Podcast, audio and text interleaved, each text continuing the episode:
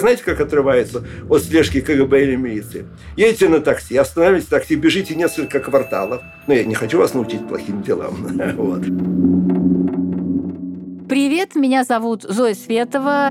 Это подкаст «Защитники» об адвокатах, которые занимались делами советских диссидентов. Самая трудная вещь, которую я сделал в своей жизни, это было развернуть ватман против оккупации Чехословакии. В 60-е годы появились юристы, для которых защита обвиняемых не была простой формальностью. Это были адвокаты, которые не боялись браться за сложные, почти всегда безнадежные политические дела, чтобы их подзащитные не оставались один на один с государственной машиной. Не так много адвокатов были готовы защищать таких, как мы. Ну, он говорил, конечно, ой, как бывало встанет, ой, какой же он. Адвокаты не могли ничего, и они одновременно могли все.